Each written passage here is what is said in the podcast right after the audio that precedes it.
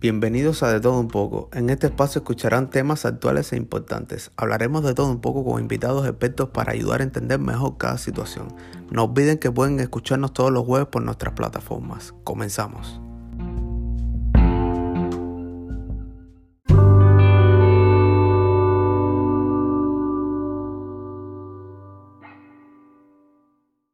Hola, muy buenas tardes. Bienvenidos una vez más a un episodio de Todo un poco. Les doy una cordial bienvenida. Mi nombre es Corina Olea para, los primera, para aquellas personas que nos están escuchando por primera vez.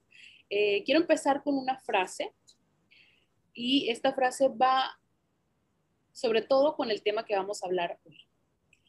La frase dice así, el agradecimiento es la memoria del corazón. El día de hoy tengo una invitada, es una psicóloga, su nombre es Sara Thatcher Rofe. Ella es psicóloga clínica, estudió en la Universidad de Puerto Rico, tiene una maestría en psicología, tiene una maestría en psicología escolar y tiene un doctorado en niños, escuela y clínica.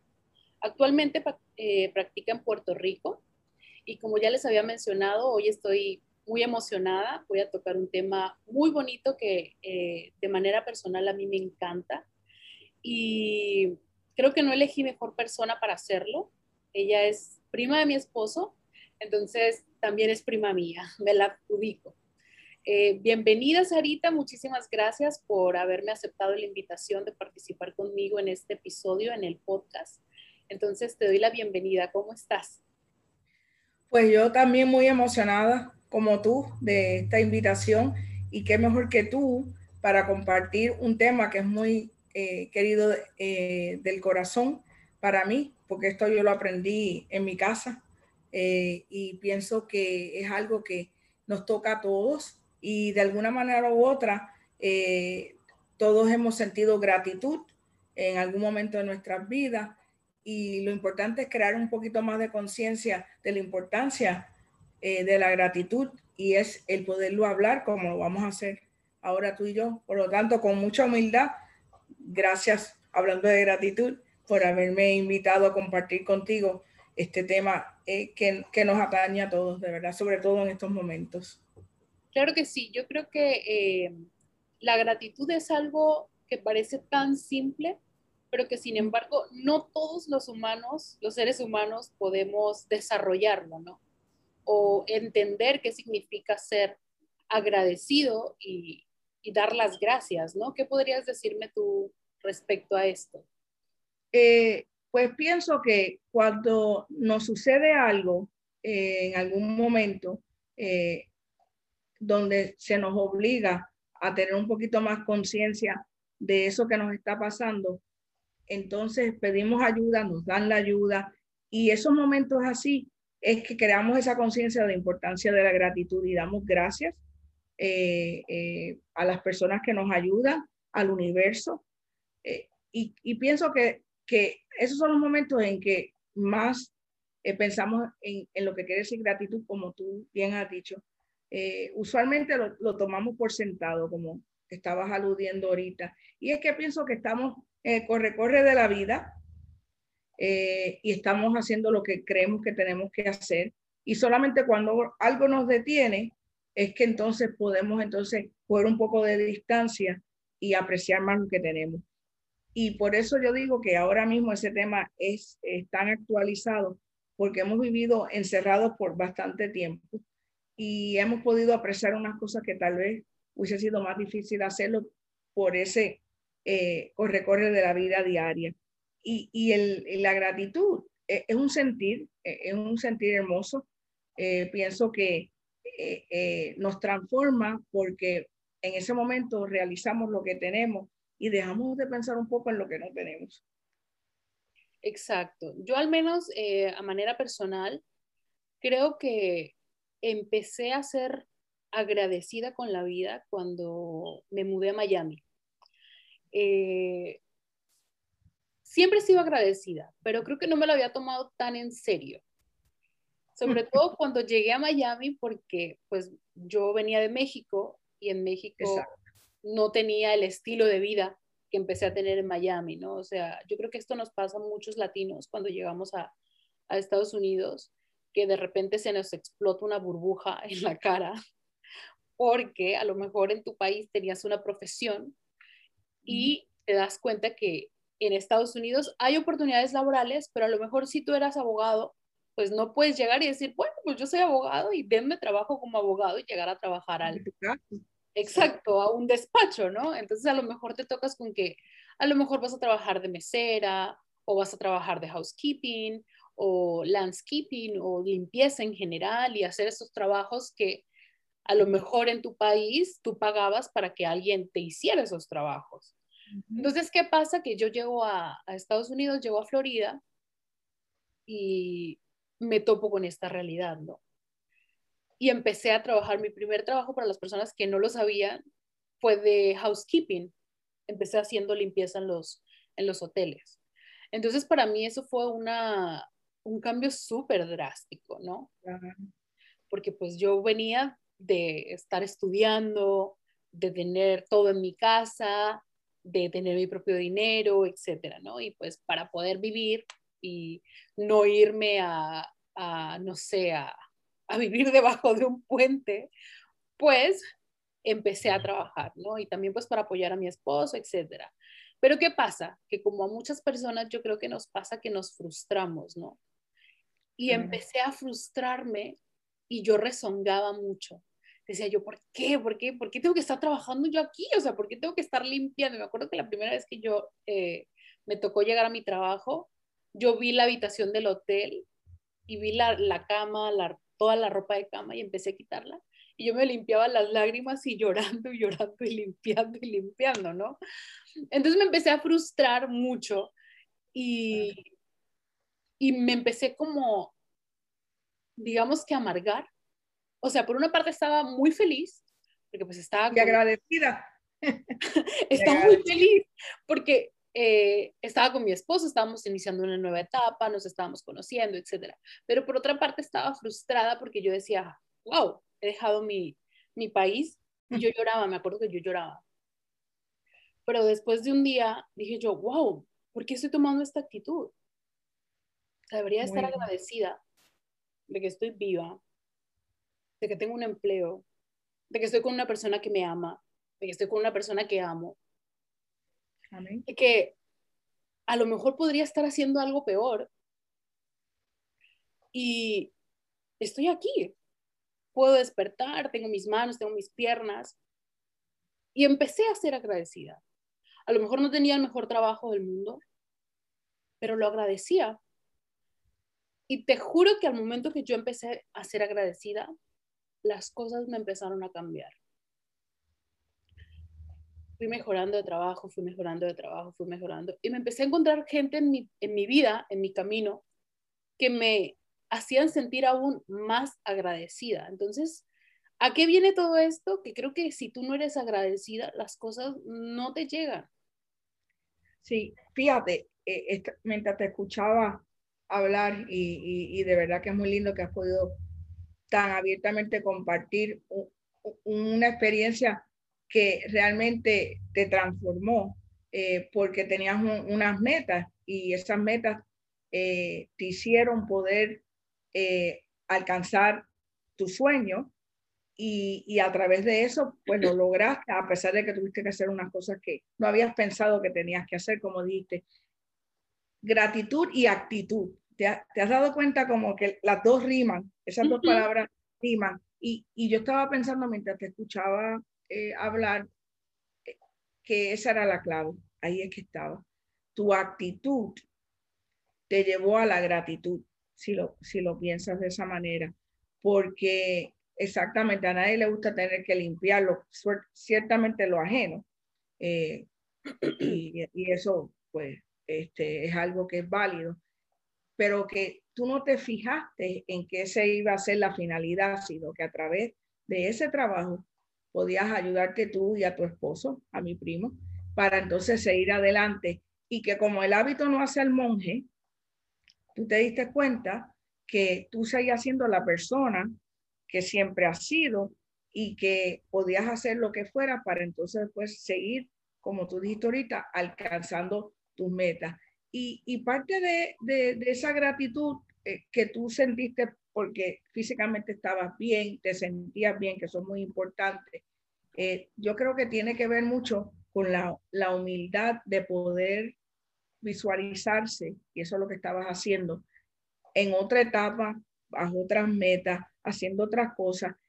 Y, y, estamos vinculando otras cosas aquí, pero bueno, como esta es una conversación, ¿verdad? Eh, de forma muy natural e informal, tú estabas atrayendo a tu vida todas esas cosas buenas que tú querías. Y yo creo mucho en la ley de atracción, que no es otra cosa que uno atrae lo que uno piensa y lo que uno es. No lo que tú quieres, sino lo que tú eres, lo atrae, porque el universo es energía, tú eres energía, yo soy energía, y eso se junta y es maravilloso, es una explosión maravillosa y es infinita, pienso yo, infinita por las posibilidades que, que hay para todos realizarnos. Eh, y por eso hay que dar, porque cuando uno da, uno recibe. En la medida que das, siempre vas a recibir. Y es lo que has estado haciendo. Mira esto, eh, por eso me siento tan orgullosa de ti y honrada y privilegiada de, de estar contigo compartiendo este tema que nos toca a todos y aunque no todo el mundo lo desarrolla igual, tal vez a través de tu podcast mm. creas más conciencia, que, que es, lo que yo entiendo que tenemos todos que hacer un poquito más, de levantarnos por la mañana y darnos gracias que nos levantamos para empezar, este, y todas las cosas buenas que nos pasan durante el día y no acostarnos sin darnos gracias de eso que tenemos. La, la gratitud eh, tiene que estar atado o asociada eh, a otras características humanas muy importantes, que es la empatía, para empezar. Eh, siempre que, que, uno se pone en el lugar del otro, pienso yo, este, genera un sentimiento maravilloso porque estás tratando, y no necesariamente totalmente, pero tratas de, de entender al otro porque uno no es el otro, pero por lo menos ese tratar eh, eh, crea ese sentir maravilloso. Entonces, eh, genera, pienso yo, una mejor relación con esa persona, así sea de trabajo. imagínate lo que hace la empatía en la familia, con los hijos también, que tú puedas llegar y hablar de tu situación familiar y, te puedan escuchar. Y aunque no los niños no tengan idea de lo que papá o mamá hacen en el trabajo, el, el escucharlos se aprende los niños también comparten eso que sienten, yo lo veo en mi familia. Y, ese compartir lo que hace es que une más y, hace más estrechos los lazos en la familia, porque estamos hablando de comunicación. Y enseñas a esos niños, como tú ahorita hablaste, que se enseña, por ejemplo, eh, de que yo tuve, no tal vez hoy el mejor día, pero soy humana, este, así me siento, eh, lo comparto, me siento mejor porque ya lo compartí y uno va enseñando a, a, los hijos y a los demás, porque esto se enseña, por ejemplo, siempre, no es lo que uno dice, sino lo que uno hace, eh, que ya te sientes mejor de poderlo compartir, aunque no te lo hayan resuelto, ¿verdad? La situación, porque no, no siempre es cuestión de, de resolver, es de poder comunicar y alguien escucharte. Y pienso yo que este, por lo menos tratar de entender cómo te sientes y el sentido de en, terapia un sentido maravilloso, un concepto que se llama universalidad, que es que yo te escucho a ti y yo digo, ay, yo, yo también me he sentido así, sé lo que es. Ese, ya no te sientes solo en ese sentir y te das cuenta que otros pueden haber sentido lo mismo que tú, haberlo experimentado.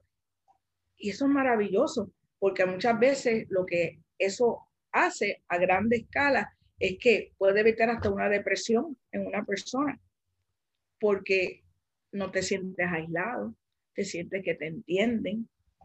Eh, y la depresión no es otra cosa que ese aislamiento que ocurre en las personas porque no se sienten entendidas y a veces no sabemos explicarlo porque la depresión a veces no permite que uno pueda ser claro, ¿verdad? Eh, en explicar lo que uno puede sentir. Pero por eso mismo es tan importante el poder tratar de, cuando uno ve eso en una persona, intentar por lo menos eh, tratar de, de alguna manera, eh, facilitar que esa persona pueda compartir lo que siente. Eh, y siempre, siempre existe la posibilidad de siempre buscar ayuda profesional, que es parte de lo que yo hago y estaremos hablando en un futuro. Pero en esos momentos así cruciales, la diferencia que hacemos unos con los otros, a veces, de verdad, a veces hace toda la diferencia en un momento dado de que alguien se sienta escuchado o busque ayuda o por lo menos en ese momento pueda sentirse eh, en un mejor lugar, eh, en, bueno, yo diría físicamente, emocionalmente, espiritualmente, porque está todo, ¿verdad? Atado a esa persona. Sarita, eh, me gustaría hacerte una pregunta. ¿La gratitud cuando somos niños se nos enseña? O sea, para que la podamos desarrollar. Eh, yo, yo pienso que sí, se aprende. No es que se enseña, claro, indirectamente sí, pero se aprende. Es lo que estábamos ahorita diciendo de que uno enseña, por ejemplo, no hablando las cosas. Pues si en tu casa, eh, eh, yo me acuerdo que mi mamá este, siempre daba las gracias por todo, pero por todo. Y, y como yo me acostumbré a escuchar eso, pero para mí era natural. Después aprendo que no es natural en el mundo, ¿verdad? y entonces, pues yo eh, con mis niños en, terapia los vuelvo locos, por favor y gracias en todo. Este, y los papás se ríen, pero lo hacemos y, pienso que es muy importante, porque lo damos por sentado, lo que estabas hablando bien al principio de nuestra conversación. Y no es que no es que, que dar las gracias cada minuto, las das cuando lo sientes, pero tiene que ser un sentido genuino. Y los niños, por, por su naturaleza, por sobrevivencia y biológica, pues son centrados en sí mismos y no podemos pretender que tengan en la conciencia que nosotros los adultos tenemos. Pero eso ahí tú sí lo puedes enseñar. ¿Qué se dice? Y por favor, quiero esto, quiero lo otro. Está bien. Por favor, quiero y, gracias cuando te lo doy. Eh, y eso sí se puede enseñar. Yo tengo niños maravillosos que son empáticos, que se sientan en la oficina. Eh, cuando llegan, eh, no se tienen que sentar porque eh, la oficina eh, está hecha de una manera que tengo un espacio maravilloso de juguetes que he coleccionado por 30 años y ellos pueden escoger lo que quieran hacer, pero claro, se pueden sentar porque tengo un sofá para los adultos. Y algunos, no muchos, se sientan y pues si se quieren sentar muy bien porque lo que ellos escojan, ese es su tiempo. Y, y, yo digo, bueno, ¿cómo has pasado la semana?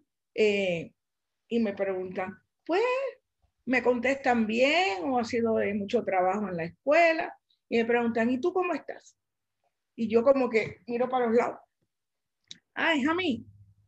Porque uno no está acostumbrado que un niño, no estoy hablando adolescente, tú sabes, 10 años y menor, que te pregunten cómo estás, porque no lo espera, no se supone, pero qué hermoso cuando eso se da. Es una, una magia tan hermosa. Y yo siempre pienso, este niño, cuando sea grande, va a ser un ser tan empático, humilde. ¿Por qué? Porque no lo espero realmente por, el, por lo que entendemos del desarrollo. Y sin embargo, ha aprendido algo en su casa que lo hace poder parar un momento y decir, espérate, ¿y tú cómo estás? Algo tan sencillo como lo que te acabo de decir.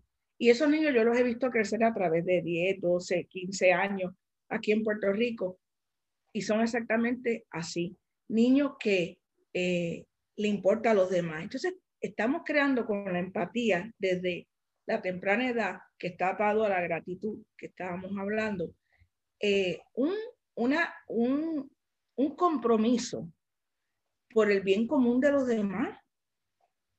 ¿Qué es la sociedad que no sea eso? O sea, tenemos que preparar a los niños para que le importe los demás. Incluyo ahí a los animales, que sé que, que en esto estaría muy de acuerdo con esto, pero hay que respetar todo lo que está vivo, eh, todo, eh, realmente desde mi punto de vista. Y qué armonía hermosa cuando podemos respetar todo lo que está vivo en la naturaleza, empezando por los seres humanos, que obviamente es el ser supremo, pero a veces como ser supremo se nos olvida que debemos de respetar a los demás porque está en nuestras manos el hacer eso. Y, y, y, y eso uno lo va viendo poco a poco eh, en el hogar. Y contestando esa pregunta que me hiciste, sí se enseña y sí se aprende en el hogar. Y el día que cada uno empiece y salga a la calle a ver al otro como quisiera que nos vieran a nosotros, con la con gratitud de decir, por favor, gracias, este, María, o como se llama la persona, a ese individuo que está trabajando para ti, para servirte. Pienso que ese día va a ser un, mejor día para cada uno de nosotros y si lo hacemos y lo experimentamos, eh, yo mando a hacer muchos ejercicios de gratitud si supiera. Eh, y pienso de que eh, el escribir una, una carta a alguien, escribir, y, y, no en la computadora, porque es diferente la coordinación motora con el pensamiento, eh, escribir una carta a alguien una vez al mes a quien tú le quieres dar las gracias por lo que sea, que, que tú puedas, eh, eh, además de, te había mencionado de cinco cosas por la mañana cuando uno se despierta y cinco cosas de gratitud después de haber pasado el día. Eso hace un cambio tan grande a nivel celular, que está probado así en muchas investigaciones. Hasta, hasta las personas eh, se sienten mejor, visitan menos al médico porque les alivia el estrés, están más contentos y entonces emanan eso a los demás. Y como todo el mundo lo necesita, pues como bien dijiste, uno sirve de ejemplo a los demás. Exacto. Entonces, eh, creo que si todos tuviéramos una forma de ver la vida diferente y fuéramos más agradecidos, pues todos viviríamos un poco más felices. Porque yo siento que las personas que no son agradecidas no son felices. Corrígeme si me equivoco. Bueno, eh, eh, eh, es evidentemente obvio. Lo que pasa es que esa coraza de, que hablaba es una coraza para no ser heridos, porque ya han sido heridos y, entonces no, no, no, quieren dejar entrar más nada. Y, y, y la misma coraza se puede crear, pero positivamente con gratitud, porque la gratitud, la persona que vive con gratitud, y eso es algo que que yo, yo trato de, de, hacer consciente a las personas que vienen a mí, que yo las veo muy negativas ante todo. Y es que la gratitud, eh, además de todo lo que ya las investigaciones nos enseñan sobre el bienestar físico, emocional y, y de salud, probado así, es que eh, lo que te permite es entonces tú enfrentar lo que sea en la vida eh, con una, con una conciencia mejor de que todas las cosas se pueden mirar de otro ángulo. Si es difícil, hay que trabajarlo, pero siempre se puede aprender, volviendo a lo que tú hablaste muy al principio, que de todo se puede aprender algo eh, y que las cosas pasan por una razón. El que no quiera creer eso está muy bien, no, yo no argumento. Yo lo que pienso es que si yo escojo pensar que todo pasa por algo y si no, pues entonces busca algo bueno que puedes aprender de eso negativo que te ha pasado. Y de verdad que no falla, siempre hay de qué aprender. Y esa gratitud lo que hace es que eh, crea una coraza y una defensa hacia todos los estresores, porque estar vivo es tener estresores, eh, ¿verdad? Eh, una coraza contra todos los estresores que te va a traer un bienestar general, que va a poderte entonces ayudar a manejar mejor eso que ha de venir y ayuda a otras personas también a manejarlo. O sea, sé que esto es una situación, como se dice en inglés, win-win situation. Siempre vas a poder generar algo positivo. De lo contrario, pues eh, te afecta la salud porque, porque algo tan sencillo como que las defensas del cuerpo te bajan cuando uno está muy negativo. La depresión hace eso, ¿verdad? Y eh, lo que termina pasando es que entonces no puedes manejar bien esos estresores y la salud se afecta más y empieza en espiral, lamentablemente, y entonces terminas en un hueco que es muy difícil a veces salir sin ayuda profesional. Yo siempre pienso que todo tiene solución. Pienso así, quiero pensar así, lo trabajo así y por lo menos trato. Y yo creo que, que, que una de las cosas más importantes que yo he aprendido a través de todos estos años de experiencia es que tenemos que tratar. No nos podemos dar por vencidos y a veces lo hacemos por el otro, pues a mí, porque afectamos la pareja, con quien vivimos, la familia, como tú dijiste en el trabajo al igual. Sí, sí, realmente sí. Yo eh, creo que cuando uno hace una, un acto bueno, la vida te lo regresa, ¿sabes? Por Siempre. Más, por más sencillo, por más eh, pequeño que sea, eh, la vida siempre te lo va a, triplicar. Yo lo veo así. Mi papá decía eso mismo. definitivamente que sí. Te lo, te lo da y, si no de, de, una forma en particular, te regresa de otra, porque eh, haz bien y no mires a quién. Y eso está en verdad, porque el buen samaritano que no tiene nombre es alguien que ayuda a los demás, para que cuando a ti te pase, tú puedas tener esa misma bendición. Pues entonces, damos y recibimos en la misma medida, definitivamente. Eh, que tú dijiste algo muy importante, que cuando tú haces algo por alguien, te regresa. Y esa es la ley del universo que tocamos ahorita. Hay personas que no entienden lo que eso quiere decir porque no, no, no, están, este, vamos a decir, eh, acostumbrados a, a, pensar de esa manera, porque yo, yo pienso que todo el mundo tiene la misma capacidad para poder eh, aprender, que escojamos hacerlo o no por, por muchas razones, que, que no nos abrimos a aprender, ¿verdad?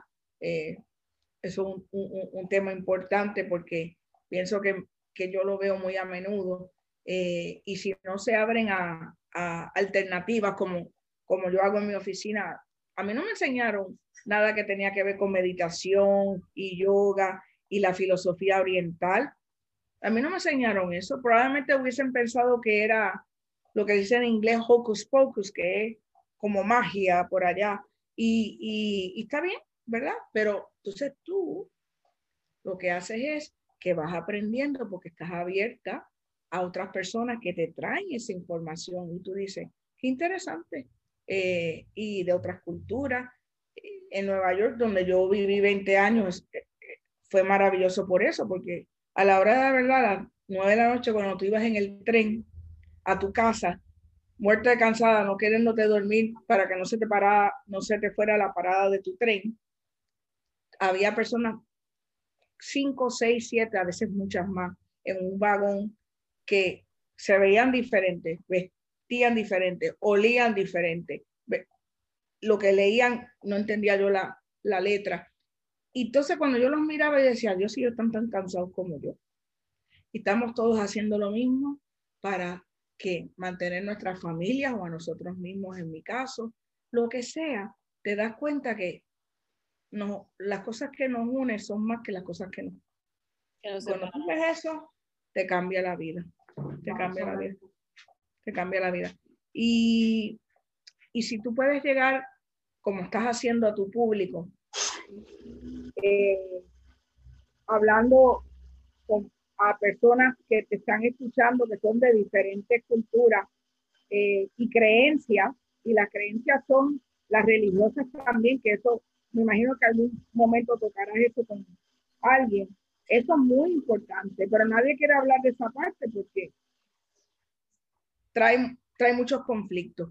Y yo, la gente dice, no hablemos de religión y no hablemos de política. yo pienso que esos son los dos temas que hay que hablarlo. Eso hay que hablarlo. Hay que hablarlo. Si tú no sabes hacia dónde tú vas a ir nunca en tu vida, si tú no sabes de dónde tú vienes. Y de dónde tú vienes tiene que ver con tu familia.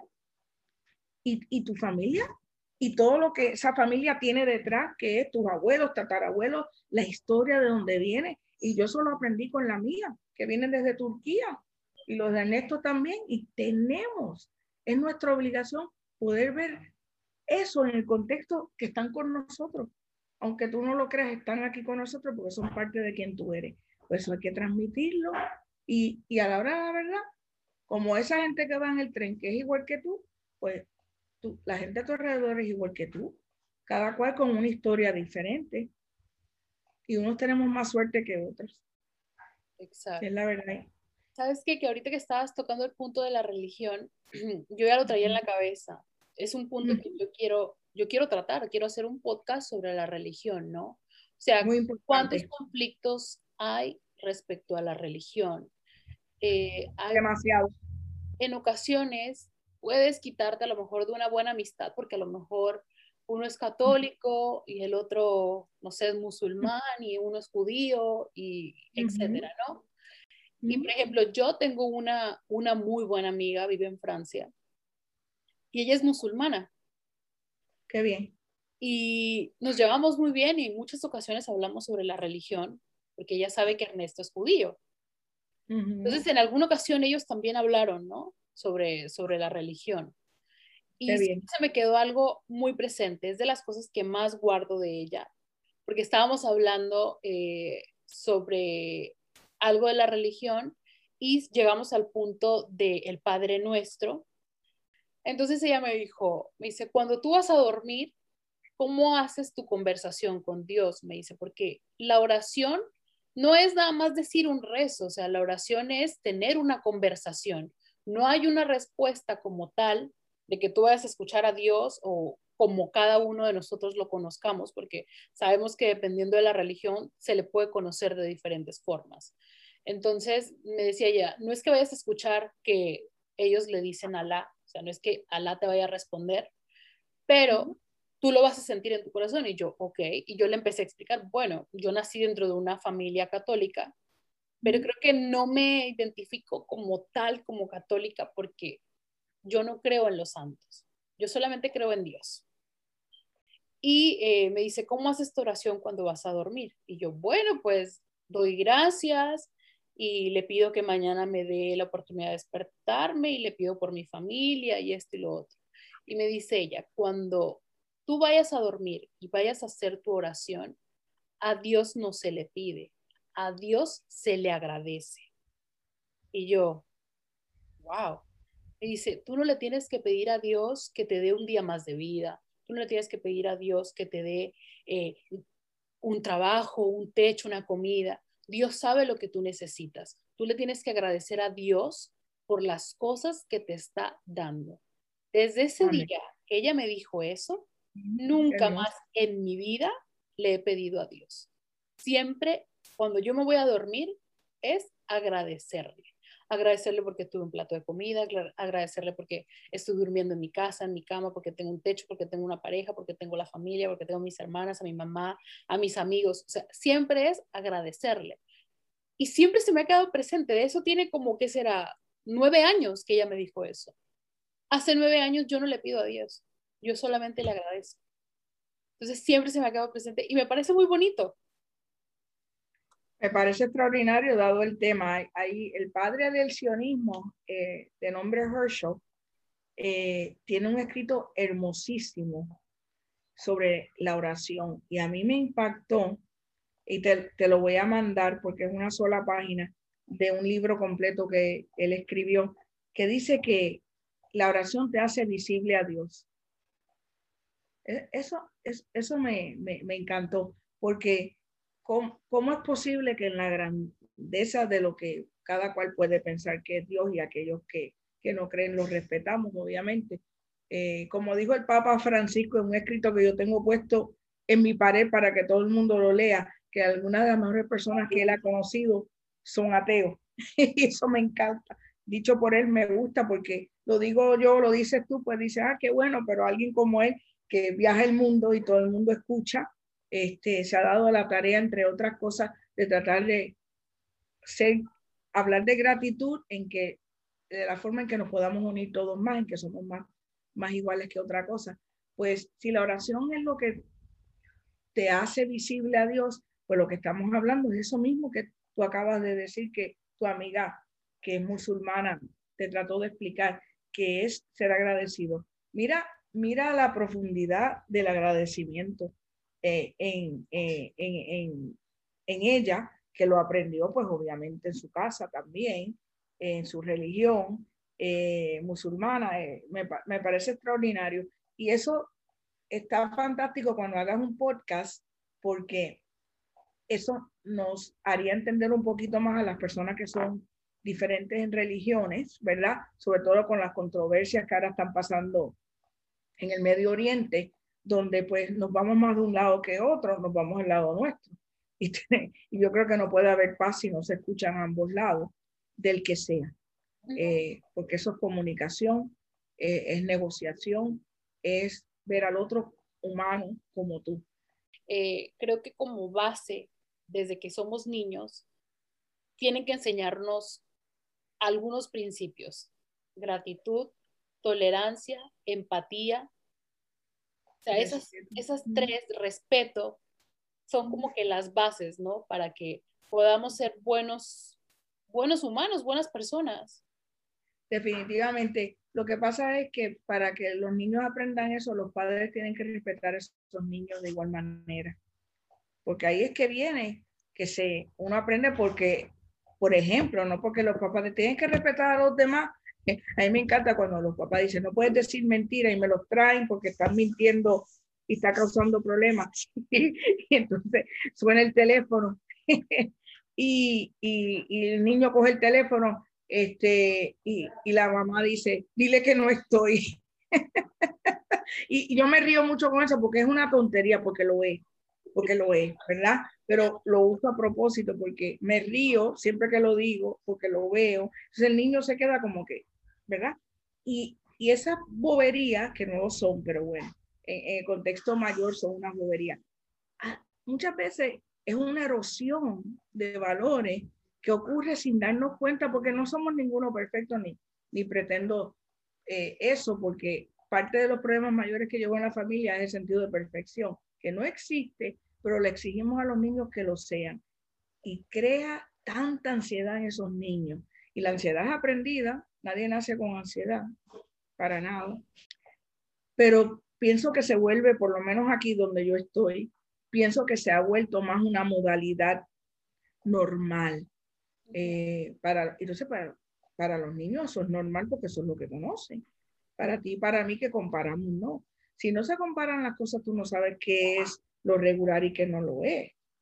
Eso, eso, es parte de todo lo que has estado diciendo en, realidad eh, y no nos estamos deteniendo a pensar lo que hacemos, hacia dónde nos vamos a dirigir, convertimos nuestros pensamientos en comportamiento, ¿verdad? Y lo llevamos a cabo. Y entonces, ¿cómo no se va a perder ahí la gratitud? Si la gratitud conlleva parar a pensar, wow, estoy respirando. Hay personas que tienen un respirador y sin eso no pueden. Entonces, hasta que no vas a un hospital o te encuentras alguien en la calle caminando con un tanque para respirar, entonces tú dices, déjame no quejarme. Y no es que estés cada minuto pensando en eso, porque no es pero algo tiene que haber entre medio de no al extremo de encontrarse con esa persona con el tanque respirando versus el no pensar nunca que puedes caminar, que eh, puedes mirar las flores a tu alrededor. Por eso la meditación ha cobrado tanto auge y el mindfulness, que no es otra cosa que conciencia eh, sin juzgar, que ha, revolucionado porque es el otro lado de lo que debemos de hacer y las filosofías orientales hacen, donde tú te obligas a detenerte a pensar o a no pensar como algunos quisieran decir, eh, para entonces poder absorber ese alrededor tuyo y apreciar más lo que tienes. O sea que va encajando en este rompecabezas que has armado eh, muchas cosas y complejas eh, y, todos estos temas que, que, que, hemos, que hemos hablado, que, interesantemente que se ha ramificado en donde comenzamos con tu eh, definición de, de, de gratitud, eh, todo está unido y eso es lo que pasa, que, que una cosa trae la otra. Exacto.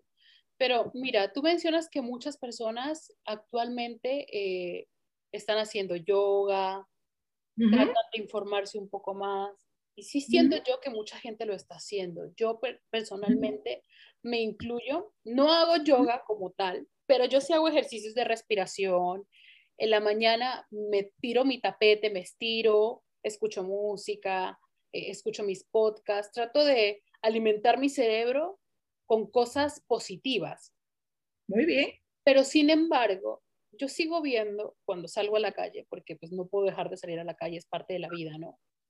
Me sigo topando con mucha gente o sea, el punto es este, ¿por qué a pesar de que muchas personas nos estamos, nos estamos informando, por qué todavía, al menos yo personalmente siento que hay muchas personas que todavía viven en ese, en ese mundo de no tolerancia, de no ser amables, de no ser empáticos, de cargar ese peso tan grande en tu espalda de estar amargado, porque yo me topo mucha gente en el supermercado, esa gente que de repente tú ves en el, en el tráfico, que tiene una cara, o sea, yo cuando voy en el carro con Ernesto, yo veo niños, yo me río con los niños. Eh, si llevo comida, eh, Ernesto ya sabe que si yo llevo comida, llevo un agua, llevo un jugo, llevo lo que sea, y en ese semáforo donde nos vamos a parar hay una persona en situación de calle, yo le voy a dar el agua, le voy a dar el jugo, le voy a dar el sándwich o lo que sea, ¿no?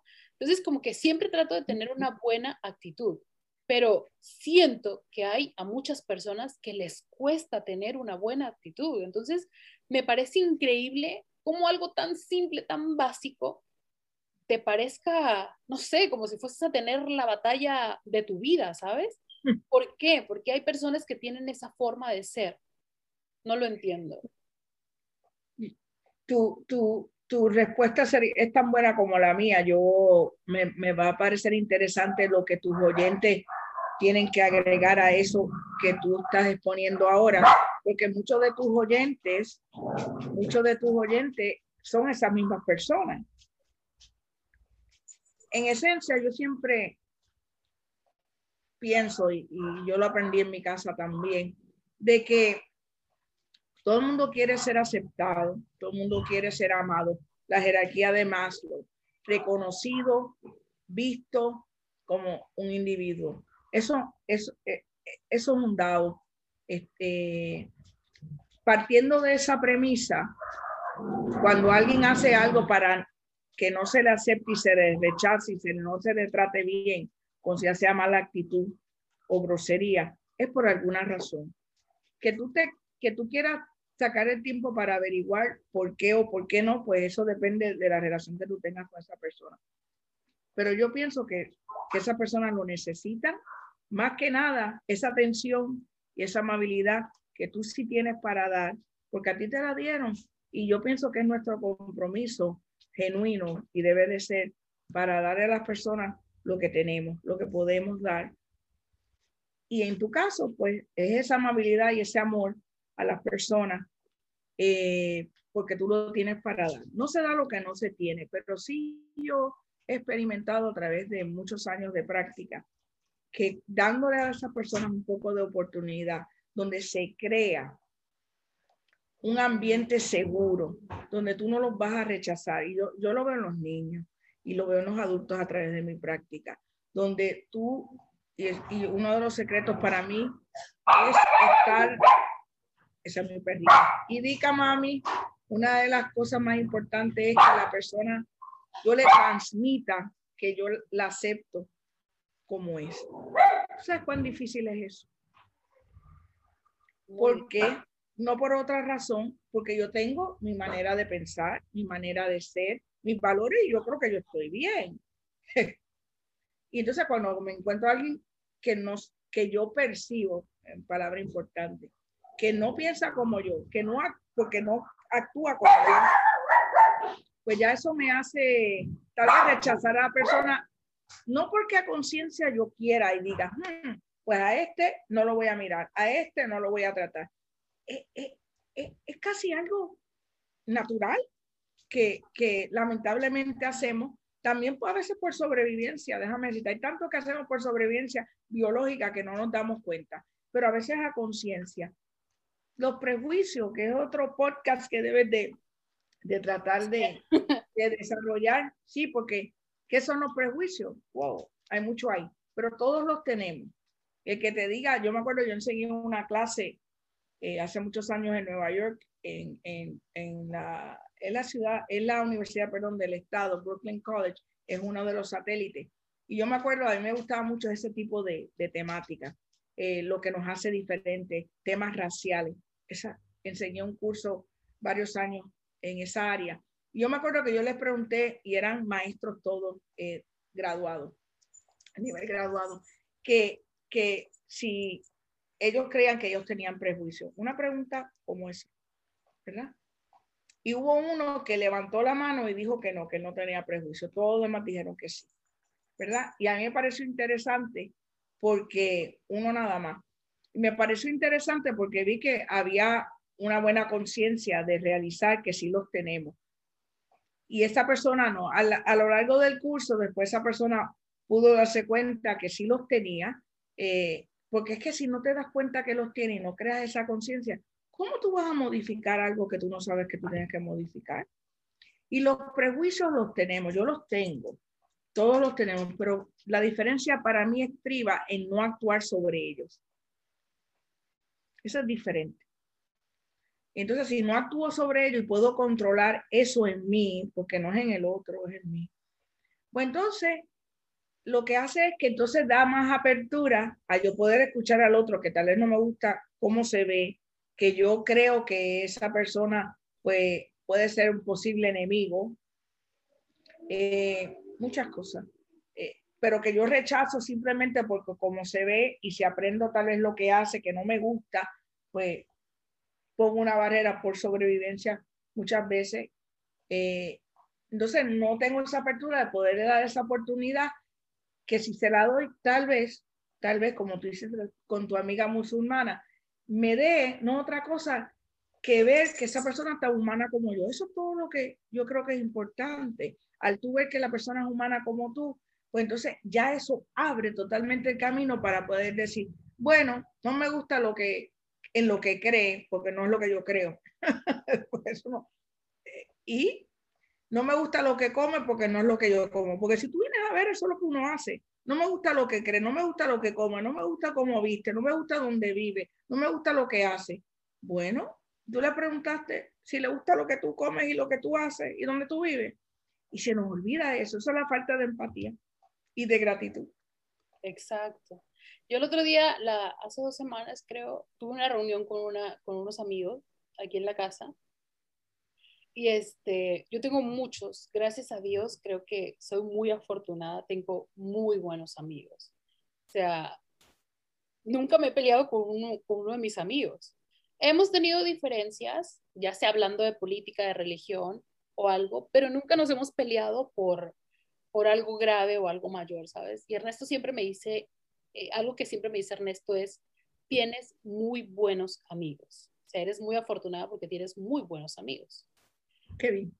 Entonces, hablando con una amiga, con una de mis amigas, este, es Tauro, igual que yo. A mí me encanta saber de los signos y todo, ¿no? Entonces, ellas somos muy parecidas. Yo soy mayor que ella. Y algo que estábamos llegando a conclusión, le digo, ¿sabes qué? digo, es que a mí me pasa, mis mejores amigos que yo tengo, en algún momento cuando nos conocimos, nos caímos mal. De verdad, qué interesante. Todos, todos, o sea, yo les caí mal y ellos a mí no me cayeron del todo bien. Pero algo que yo tengo es que a mí, aunque la persona no me caiga bien, nunca voy a ser grosera. O sea, siempre voy a ser educada y ya está. Y amable, ¿no? O sea, por favor, gracias, con permiso, hasta luego, chao. Pero a lo mejor no vamos a empatizar. Y eso está en tu control. Y, perdona que te haya interrumpido. Es importante que eh, para tu audiencia que vaya a escuchar esto, que eso esté en tu control. Cómo tú, cómo tú te comportas con eso que no te gusta. No es arrienda suelta, impulsividad como un niño. Eso es muy importante. Somos muy buenos amigos. Cuando Ernesto lo operaron de urgencia, o sea, yo me quedé sorprendidísima porque mi amiga Jackie, que yo sé que lo va a escuchar, o sea, fue de las pocas personas que estuvo al pendiente de mí, llamándome, diciéndome, ya comiste, ¿cómo está Ernesto? Te llevo, te llevo al hospital, ya lo fuiste a visitar. Y otro amigo, eh, Freddy, también, o sea, estuvo súper al pendiente de, Ernesto y me decía, yo lo quiero ir a visitar, le quiero llevar unas flores. Y yo, muchas gracias, le dije, pero, o sea, por la situación del COVID no están dejando pasar a nadie. No puede haber otra persona que no sea yo pero en las situaciones difíciles de mi vida en las que, en la que yo me he visto envuelta, eh, esos buenos amigos que tengo siempre, siempre están ahí. Entonces, en ese sentido, yo me siento súper, súper afortunada porque creo que estoy bendecida por tener a gente así a mi alrededor, ¿sabes? Y creo que muy pocas personas tienen como esa, esa suerte o esa bendición y, siempre doy gracias por eso. O sea, yo los veo, los abrazo y cuando estoy con ellos, para mí es como si el mundo se parara y, y nada más fuéramos nosotros, ¿sabes? Y eso me pasa con las personas que, que son mis amigos, que es mi familia. Eh, no digo que con toda mi familia llevo una buena relación, no, pero trato de que al menos las personas que están en mi círculo siempre nos tratemos de sentir bien y, y de apoyarnos, ¿sabes? Entonces, eh, creo que las personas que tenemos la oportunidad de tener en nuestra vida a gente así, debemos de aprovecharla y debemos de estar agradecidos con Dios, con la vida, con el universo, porque no todo el mundo tiene esas oportunidades.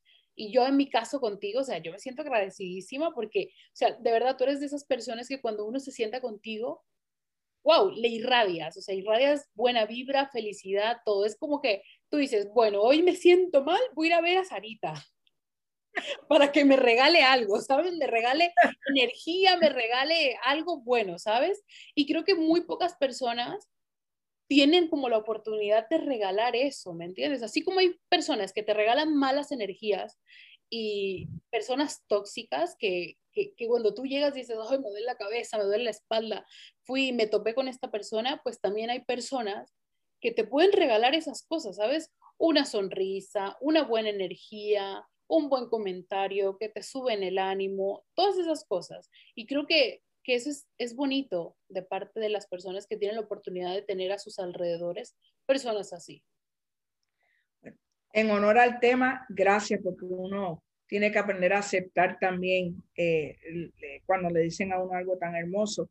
Yo, yo trabajo para, para eh, ser eh, alguien que pueda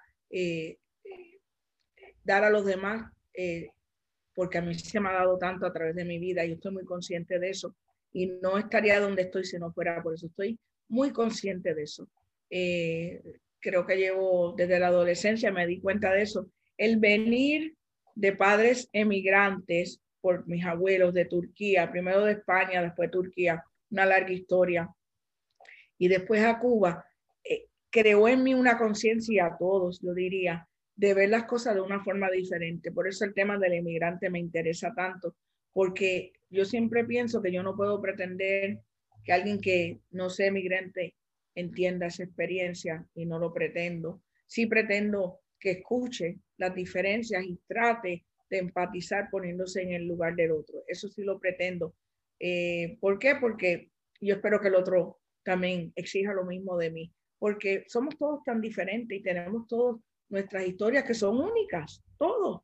Este, y no tienen que ser tragedias, son historias entrelazadas con las historias de otras personas que llegamos a donde estamos. Y todas esas historias pasadas que tenemos de nuestro antepasados, tercera y cuarta generación están dentro de ti. Cuando tú tenías tres años, cuando yo tenía tres años, esa niña de tres años está dentro de ti, aunque ahora tú tengas 30. Y, y, y si se quedaron eh, situaciones sin ah, eh, eh, cerrar, unfinished business, que le llamamos así en inglés, este, eso está ahí y se sigue trabajando a lo largo de la vida, eh, eh, teniendo eh, la misma experiencia de otra manera para poderla entender mejor, no cambiar, pero entenderla mejor. A veces, no sé si te pasa, imagino que, que sí, que puedes estar viendo una buena, un buen filme y estás viendo una escena que de momento tú dices, eso fue lo que, eso fue lo que yo experimenté. Ahora yo entiendo que eso fue lo que me pasó ¿sabes? No estabas pensando en nada. Te llevó esa escena a algo en tu vida hace 30 años o lo que sea, o a tu niñez, que tal vez ni habías podido verbalizar. Y lo entiendes por primera vez y es como que todo se junta maravillosamente para un mayor entendimiento. Llenas ese vacío de, de, de, de no saber por qué hay un vacío, pero que, que pesa, que, que, causa un malestar eh, psicológico, porque es lo que causa, que entonces te lo llevas enredado en todo lo demás el resto de tus días. Y es un malestar y no sabes por qué, eh, pero está ahí. Y de momento puedes entenderlo mejor. Bueno, pues, pues así es que es. Muchas de las cosas son de esa manera, no tenemos todo tal vez que nos va a pasar que cuando ves esa escena en ese filme va a sucederte ese cambio, pero la vida es así con otras personas, en esas relaciones con esos amigos que tú tienes, que, que, que lo más importante de, de, los amigos, que es lo que yo más valoro en, en la vida, yo creo que a mí lo que me mueve son las relaciones humanas, este, eh, porque pensaba así, por eso soy psicóloga y quería entender mejor eh, de dónde vengo y quién soy, y, y, es la única manera de ayudar a otros en ese orden. También pienso que este, eh, las relaciones con los amigos, como los tuyos, el amigo lo que hace es que te acepta a grandes rasgos a ti como persona y como eso es todo lo que buscamos siempre. Debajo de todo, eso es lo que estamos buscando, que alguien te acepte y te quiera por quien tú eres. No hay más nada. Y, digo que no hay más nada porque esa es la profundidad de la vida. Eso es lo que, lo que, lo que todos buscamos, lo verbalicemos o no, o lo tengamos consciente o no, pero es esa búsqueda eterna. Dice cuando los amigos se encuentran, las almas gemelas se encuentran. Es, un sentido tan profundo y tan hermoso de una totalidad como nada, porque en las relaciones de pareja, en las relaciones de lo que tú quieras, tiene que haber la base de la relación que hay en, de la amistad, que es una aceptación de quienes somos, pese a las diferencias que pueden haber físicas, ¿verdad? Y o políticas, de religión, de las que sean, porque las hay. Este, y eso es tan difícil de hallar. Pero la gratitud, cuando dijiste que tú das gracias por tus amigos y que en ese momento es tan sólido que no piensas en más nada, bueno, eso, eso ha mejorado eh, la relación entre tú y tus amigos. El hecho que tú se lo verbalizas, que se lo dices, que lo aprecias. Eh, los estudios de investigación que se hacen sobre la gratitud miden y han medido el hecho de que las relaciones de las personas y sobre todo las de pareja mejoran cuando, cuando se dan las gracias por las cosas a diario. Y no es tan complicado, pero que mucho nos gusta cuando alguien nos da las gracias o nos dice, oye, qué bonito eso que hiciste, este, me gustó esto. Y entonces, qué bueno, pero o sea, haz lo mismo, haz lo mismo, eso es todo. Y, y si te acostumbras, creas el hábito, somos criaturas de hábito. Y, dicen que los hábitos no se eliminan, solo se sustituyen por otros. Bueno, pues muy bien, si, fue, si es así, pues está bien. Pues entonces creas el hábito de dar gracias todos los días y llega un momento en que ya no es una pesadez decir, ay, déjame ver, gracias hoy. Déjame ver, estoy respirando, estoy de pie, comí bien. Oye, el día está bonito, puedo ir a la playa, mis mascotas están bien. lo que sea.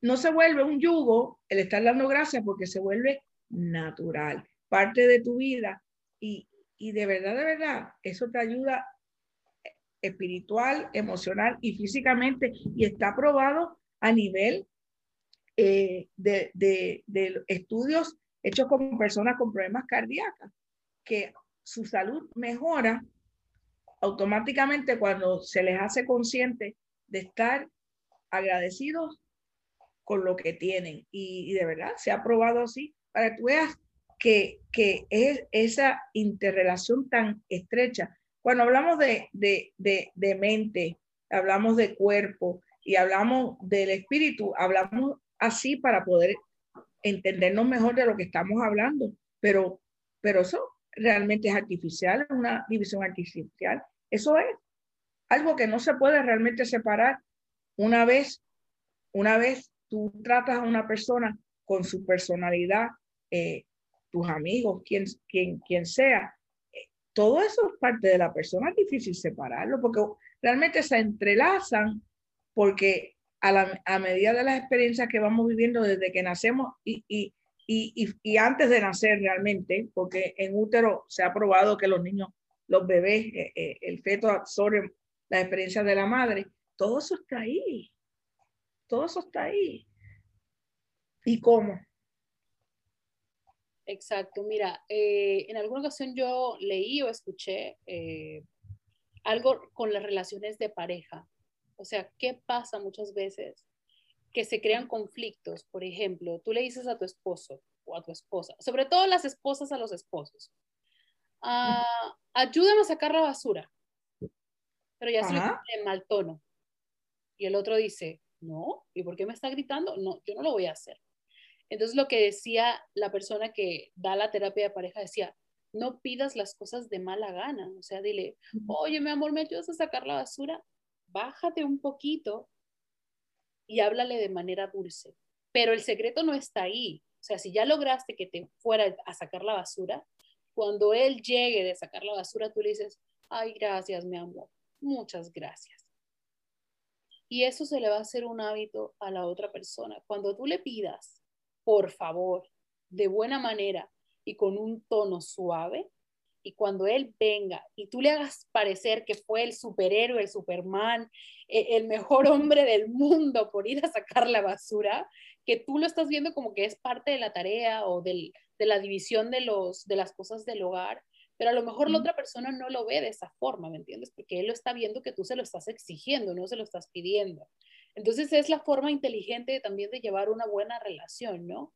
Te bajas un poquito, le pides por favor y le dices gracias. Y a lo mejor se va, se va a evitar un sinfín de conflictos que podían venir por tú querer mandar y la otra persona por no quererse dejar mandar, ¿sabes? Entonces, ¿cómo influye la psicología para que una relación también pueda funcionar. Lo mismo pasa con los niños, o sea. Sí, sí. Bueno, ahorita hablamos de, que los adultos no, no, no debemos ni, yo pienso por, por dignidad, eh, exigirle a los niños nada que no podemos dar, porque tenemos que respetarlos. Bueno, ¿cómo los niños van a aprender a poderse comunicar en las áreas de descontento, de incomodidad, si tú no lo haces? Pues yo digo, papá, y mamá, ustedes llegan y cuando puedan hacer la mesa redonda, que está todo el mundo cómodo, etcétera, pues ustedes pueden hablar del día que ustedes tuvieron, si no fue un buen día y dentro de lo que puedan compartir, díganlo y digan que no fue un buen día y por qué no fue un buen día. Ellos tienen que verte tan humanos como ellos. Si tú, tú erras, yo también entonces puedo. Tú me estás dando permiso a verte a ti como yo los, los niños ven a los padres omnipotentes y eso está muy bien y es necesario. Pero a ciertas edades ya, ya cuando empiezan a la edad escolar, pueden empezar a escuchar que papá y mamá son maravillosos, los van a proteger, que para mí esa es realmente la razón principal de los padres, si me la pones de una manera, es proteger a sus hijos. Eso es una gran envergadura, pero esa es realmente el deber principal. Bueno, tú los proteges en todas las medidas que tú puedas y, y hacerse sentir seguros y amados. Entonces, vamos a hablar de aquellas cosas que tal vez no me gusten en el trabajo para que tú me puedas hablar de las cosas que no te gustan en la escuela. Exacto. Y entonces así podemos conversar de las cosas que me hacen sentir mal, que no me hacen sentir bien, que afectan mi autoestima, para que entonces yo pueda aprender a manejarlo mejor. Y entonces ahí entra las eh, herramientas que mi papá y mamá pueden usar cuando ellos manejan las cosas que me hacen sentir mal y que yo no sé verbalizarlas necesariamente porque es nuevo, pero veo que a mi, papá le pasó esto, veo que a mi mamá le pasó lo otro, o a mi hermano mayor. Y entonces ya tú vas poniéndole, como yo le digo, nombre y apellido a ciertos sentimientos que emanan de esas situaciones, porque tú le preguntas a un niño cómo está y te dice bien o mal. esas son las dos respuestas, porque no aprendemos a poder expresar y hay como siete o ocho emociones que podemos entonces utilizar y para escribir a esos momentos que nos hacen sentir, tú sabes, sorprendidos, con coraje, este, frustrados, este, felices, eh, etcétera. Eh, hay una película muy buena que recomiendo que se llama Inside Out, no sé la traducción, no, creo que no la tiene. Eh, es supuestamente para niños, pero realmente yo pienso que es para adultos, es de Disney y es fantástica porque se trata de las emociones. Las emociones, sí. Y es maravillosa. Y dicen que es para niños, como te digo, pero realmente no.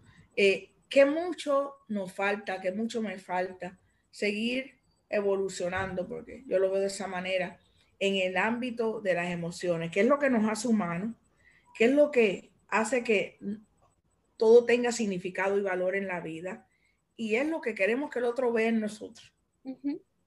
Y la gratitud, realmente, yo pienso que es parte de ese camino, porque como te dije eh, anteriormente, yo veo la gratitud como, como este, una efervescencia de la vida que te hace, que te mueve, que te, que te trae un sentido maravilloso de estar vivo, de ser agradecido por eso que alguien hace, eh, pequeño, grande, no importa. Es, es, llevar contigo un corazón abierto a aquello que, que tú haces todos los días que puede ser algo ordinario se convierte en extraordinario por esa persona que te miró, que te sonrió, que te llamó por tu nombre cuando fuiste a comprar el café.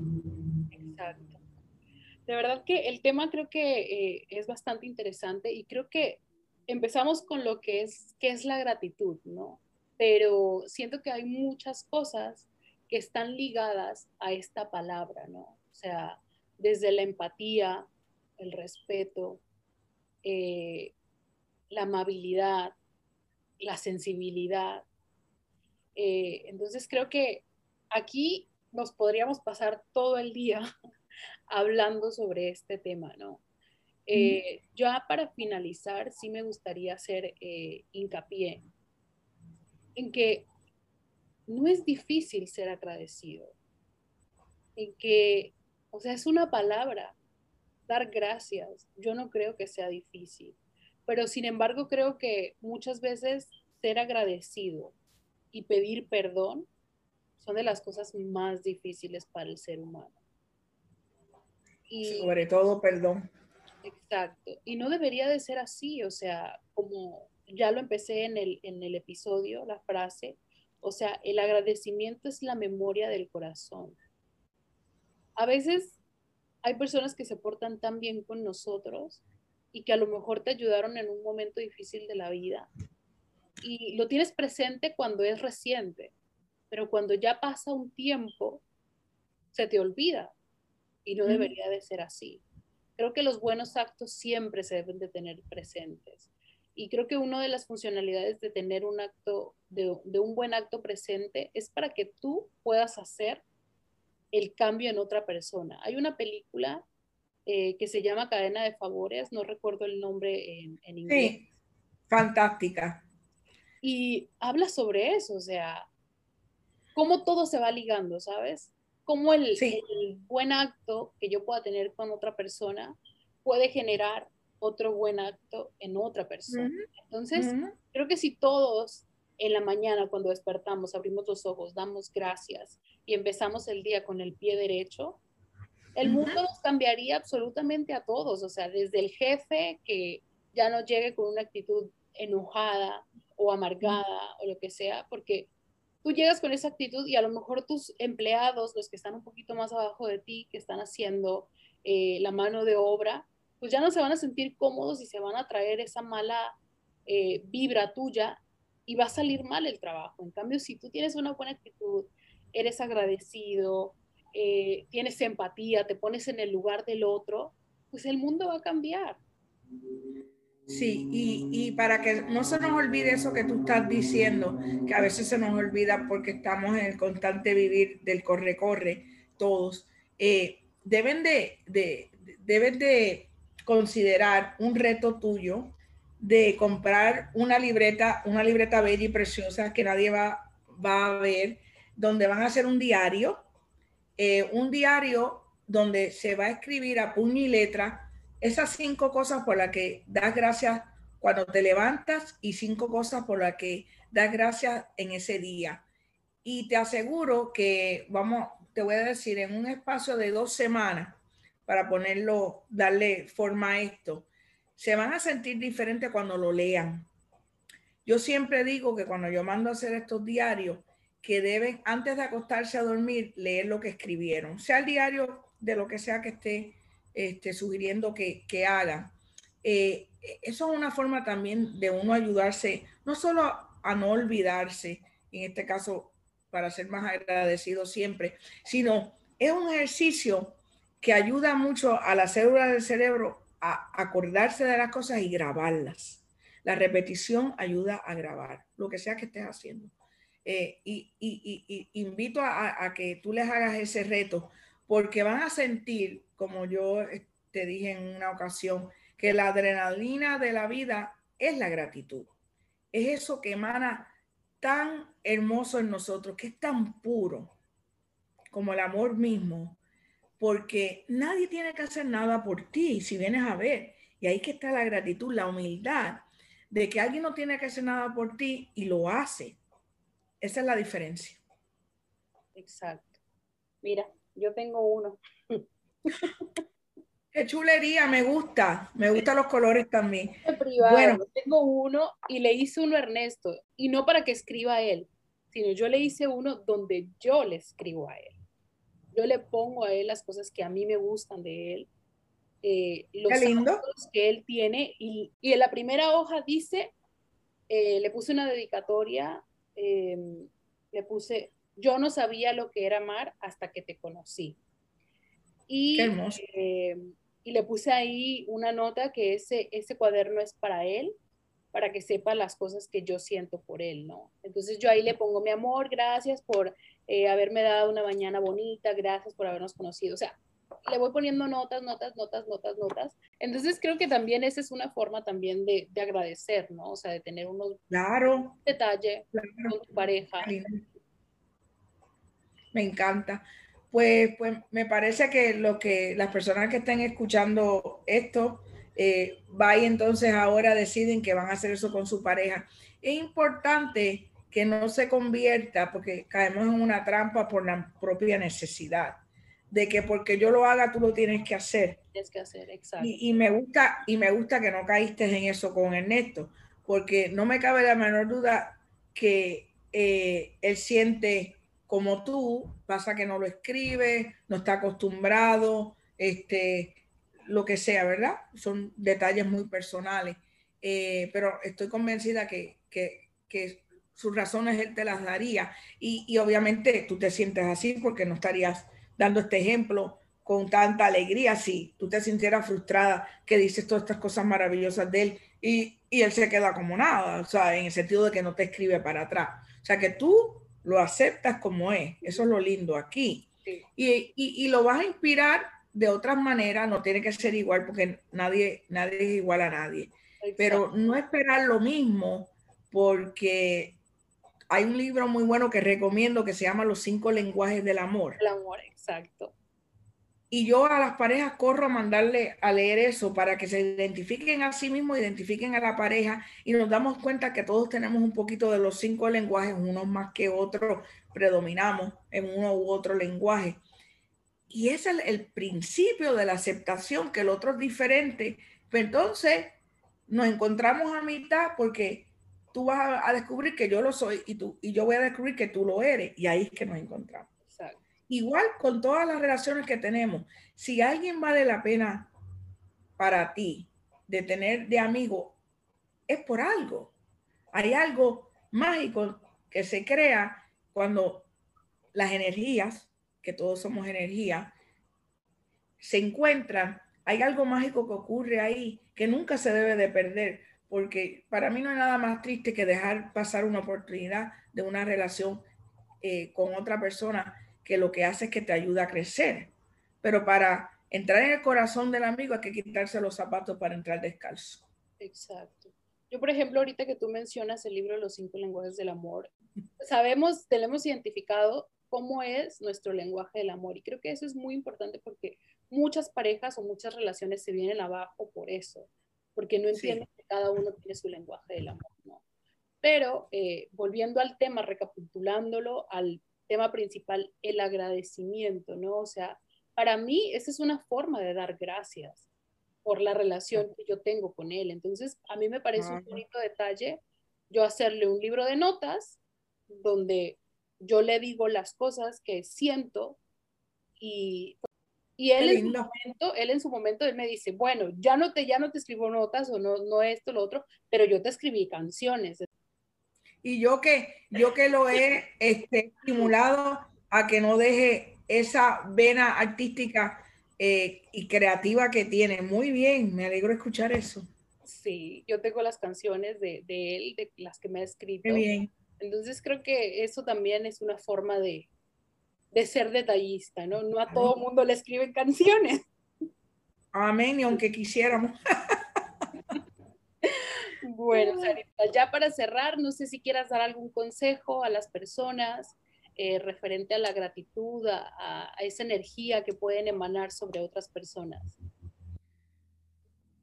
Bueno, todo lo que hemos dicho hasta ahora, este, definitivamente, si, si hemos experimentado en, este rato que hemos conversado tú y los oyentes escuchándote, y escuchándome, un sentido maravilloso de que esperanzador, positivo, eh, en este rato y hemos podido olvidar cada uno de nosotros eh, las situaciones que cada cual tiene, es porque tenemos sed de esto mismo.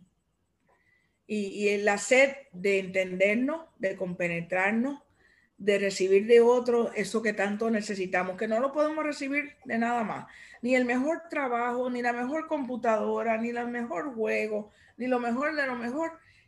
Lo mejor de lo mejor somos nosotros mismos unos con los otros.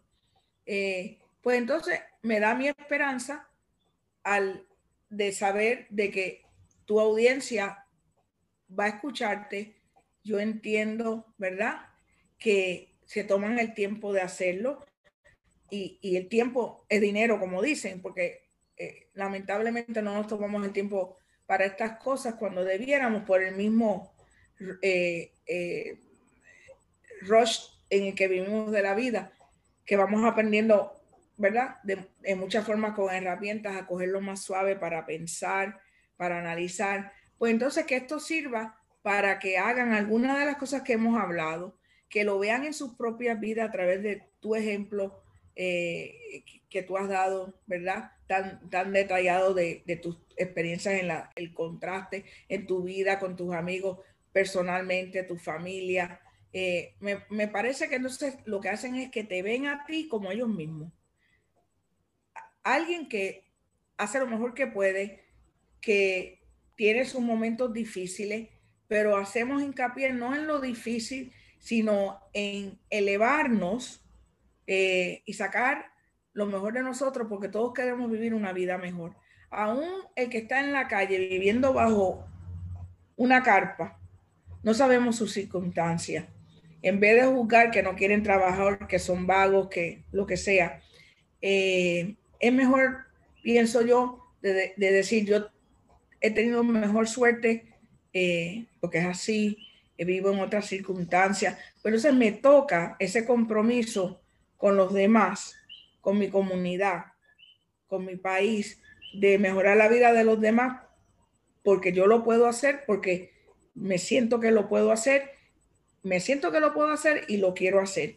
Y, esa es una forma de dar gracias por lo que se tiene y dando a los demás, porque la gratitud funciona, esa adrenalina que yo siento que es la gratitud, solamente es, se convierte en adrenalina cuando tú lo das. No hay mejor sentimiento y no hay mejor sensación que cuando tú das algo.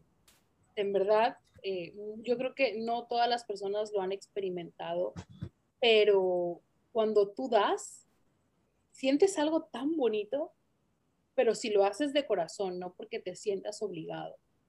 Eh, ya para cerrar, me gustaría contarles una anécdota. Esto me pasó cuando yo vivía en Tijuana. Los latinos somos de que todo lo dejamos a lo último, ¿verdad? ¿De verdad? Entonces, yo creo que yo tendría como unos 16 años aproximadamente y fuimos a hacer las compras de, Año Nuevo, de Navidad o de Año Nuevo, me parece, pero era, era ese día. No recuerdo si era el 24 o era el 31. Y fuimos con mi mamá y fuimos con una de mis hermanas. Y pues como en esas fechas, en cualquier parte del mundo, eh, los centros comerciales están que no entra ni una aguja, ¿no? Que todo el mundo está comprando los regalos, lo que te hizo falta, la comida, esto, lo otro. Entonces salimos temprano y yo soy muy dormilona, entonces me desperté tarde y todos desayunaron menos yo. Yo no había desayunado. El caso es que ya terminamos de hacer las compras y Y dice mi mamá, ok, ya terminamos de hacer las compras, vamos a pasar a comprar comida. Y ya llegamos a un puesto de comida y todo. Yo pedí una torta, que es como un bocadillo prácticamente. Y yo llevaba un hambre terrible, terrible, terrible. Ya nos dieron la comida para llevar. Entonces nos subimos, a, pues en Tijuana le dicen a un tipo de transporte, le dicen calafia. Entonces nos subimos a una calafia pero eh, ese transporte no salía hasta que se llenara completo, ¿no? Entonces ya estábamos ahí esperando y mi mamá empezó a comer así porque tenía mucha hambre y mi hermana y todo, y yo en lo que me acomodaba, sacaba mis cosas, ya iba, iba apenas a destapar mi torta, el bocadillo, cuando en eso ya se iba, ya iba a arrancar la calafia y se sube un señor, se subió un señor y era como un señor, yo creo que de, en situación de calle, se subió el Señor. Y estaban todas las personas alrededor. Y yo estaba hasta el fondo junto con mi mamá, mis hermanas. Apenas le iba a dar el primer bocado cuando se me acerca el Señor. Ya yo sé lo que hiciste. ya yo sé. yo me quedé así. Y se me acerca el Señor y yo lo miro y me mira el Señor y me dice, tengo hambre. Y yo, miré mi torta y todo el mundo me miraba, pero me miraban con cara como de, yo no se la doy, o sea, yo no le doy la torta. Y yo así como que, yo tenía hambre, o sea, de verdad tenía muchísima hambre. Y agarré mi torta y la envolví de nuevo y se la di. Qué brutal. Y mi mamá agarró y me dio la mitad de su torta. mamá al fin, wow, eh, le enseñaste a todo el mundo que ir a una gran lección. Sí, nunca se me va a olvidar eso, nunca se me va a olvidar. Ni a mí, ni a mí. Pero se me hizo tan bonito, dije yo, wow, o sea, en una fecha tan importante, o sea, un 24, un 31, no recuerdo bien si era 24 o 31 de diciembre, que todo el mundo anda en su mundo y que se supone que es una fecha para dar y para compartir, pero que sin embargo no todo mundo lo utiliza, no lo ve desde ese punto, ¿sabes? Lo ve desde voy a recibir regalo de aquí, regalo de allá, bla, bla, bla, pero no, no se da cuenta que a lo mejor se puede topar con una situación así y que puedes darle como un regalo o un detalle a una persona. Ese señor se me paró enfrente, le di mi torta y se fue. Pero bueno, yo le di mi torta al final y no, no me pesó, la verdad que no me pesó. Bueno, probablemente tenía mucha más hambre que tú y no pudo darte las gracias. Y ahí está el entendimiento de que no todo el mundo actuamos de, igual manera y la necesidad de él era mayor que la tuya porque se atrevió a acercarse a ti en una guagua llena. Eh, tuvo que ver algo en ti, digo, porque había otras personas allí, que tal vez tú no lo ibas a rechazar, eh, porque a veces se nos olvida que lo nuestros gestos y nuestras expresiones dicen más que lo que podamos decir verbalmente. Y algo tuvo que haber visto que se atrevió a acercarse en su desespero y que tú no lo rechazaras.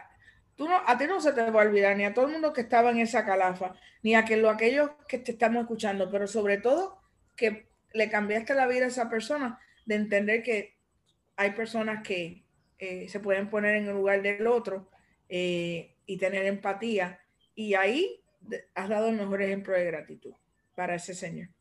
Exacto. Entonces, ya para cerrar, las personas que nos están escuchando, eh, si no tienen eh, ese sentimiento de gratitud, les invito a, dar gracias, o sea, a dar gracias por despertar, por tener a tu mamá, por tener a tu papá, por tener a tus hermanos, por tener una pareja, eh, por tener amigos, por tener el trabajo que, tienes. A lo mejor no te gusta ese trabajo, bueno, en vez de estarte quejando y decir que no te va bien esto y lo otro, busca otras oportunidades laborales. Eh, si no quieres dar gracias por la pareja que tienes porque sientes que no es la pareja adecuada, pues termina la relación por un medio sano y busca algo que tú crees que, que es lo que tú mereces. Pero en vez de frustrarte y amargarte, pues hay que buscar soluciones, ¿no? Y una vez que ya encontraste la solución, dar gracias. Entonces, Tarita, muchísimas gracias por haberme acompañado a hacer este, este episodio. Lo he disfrutado muchísimo. Yo eh, también. Me siento agradecida por tu compañía, por las palabras que hemos compartido. Y espero que este episodio le, le, pueda cambiar a alguna persona que nos escuche por ahí eh, y vea un mundo diferente.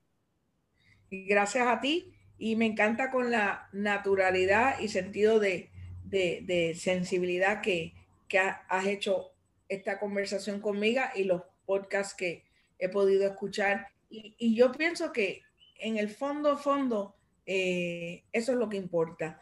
Eh, que las personas te vean a ti como ellos mismos, porque ahí es que viene la identificación y la necesidad de que eh, encontremos personas que sean como nosotros, que en realidad todos lo somos. Pasa que pues por las experiencias de vida, pues no todos reflejamos igual y que tú estás haciendo un servicio maravilloso a tu audiencia, que espero que, que siga creciendo y que eh, sigas, ¿verdad? Alcanzando éxito, eh, porque pienso que estas temáticas que son de vida ordinaria nos transforman de forma extraordinaria a todos nosotros cuando las podemos escuchar abiertamente, eh, bajando las barreras, y que son muchas las que tenemos, que ponemos por miedo, ¿verdad?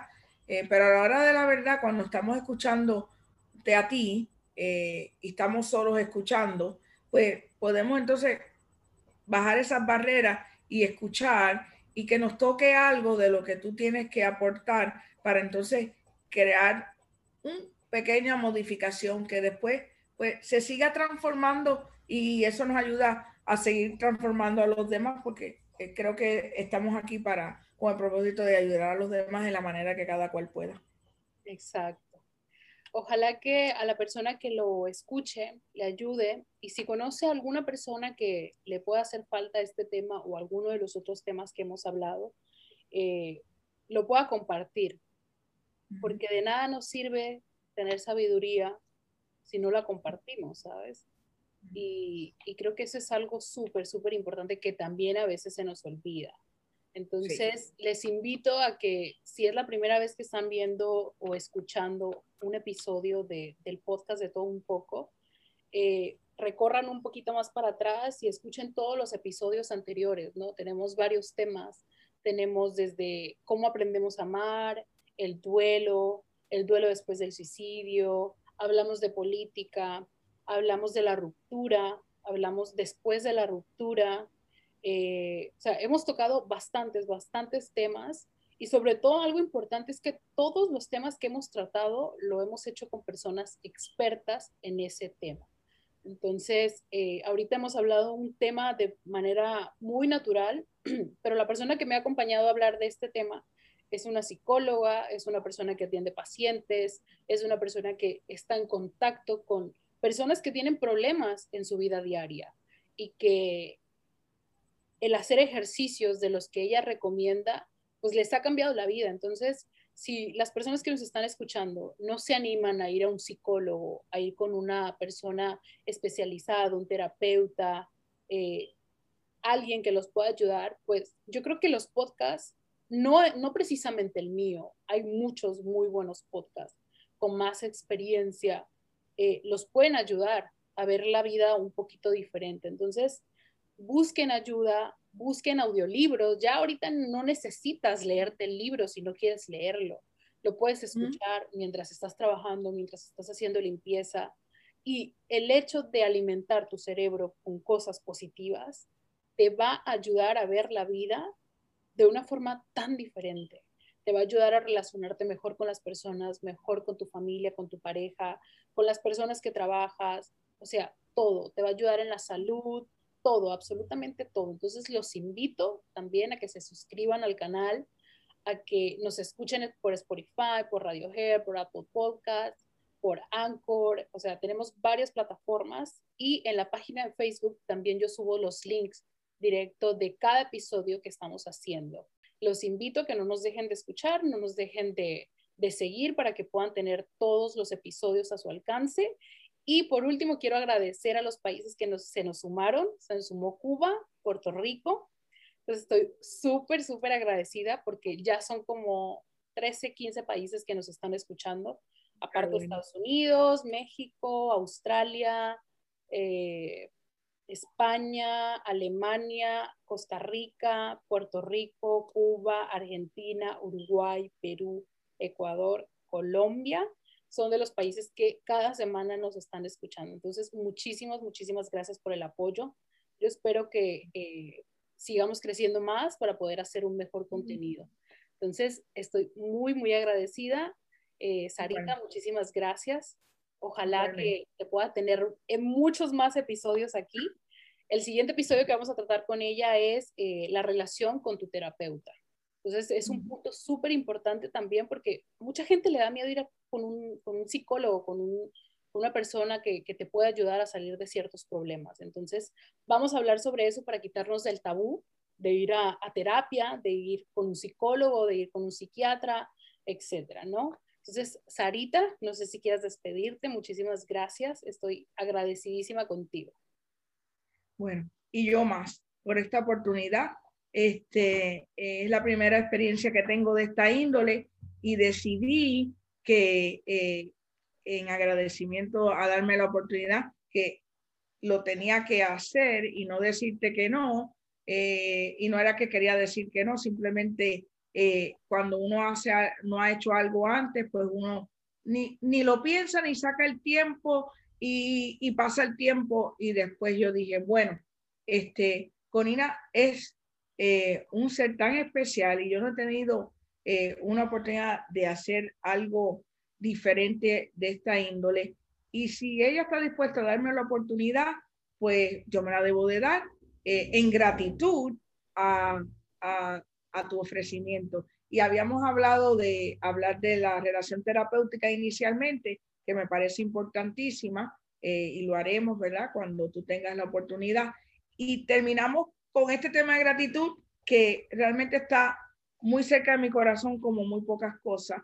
Eh, eh, y, fíjate, tú me has dado la oportunidad y realmente al tú dármela, yo creo que yo estaba haciendo lo mismo en, reciprocidad, he recibido yo mucho más. Y ese es el secreto de dar que uno recibe. O que gracias a ti. No, muchísimas gracias. Espero que hayas disfrutado haber hecho el, el episodio conmigo. Yo sé que le va a llegar a muchas, muchas personas. Ya lo estaremos compartiendo con nuestros conocidos. Entonces, no me queda más que agradecerte, enviarte muchos abrazos, muchas bendiciones. Igual, fuerte, fuerte. Y decirte que me siento muy afortunada por tenerte como familia. Ay, qué linda. Igualmente yo y que podamos seguir compartiendo y tienen que visitarnos en Puerto Rico. Claro que sí, pronto, pronto lo vamos a hacer. Bueno, no nos queda más que despedirnos. Te mando un abrazo muy, muy fuerte y muchísimas gracias a, todos los que nos están escuchando. Así Igualmente, que, gracias a todos por escuchar. No, gracias a ustedes. Así es que chicos, nos despedimos, que tengan un excelente inicio de semana o tarde, noche, dependiendo del lugar y la hora en que nos estén escuchando. Nos despedimos. Bendiciones. Hasta luego, chicos. Bye bye.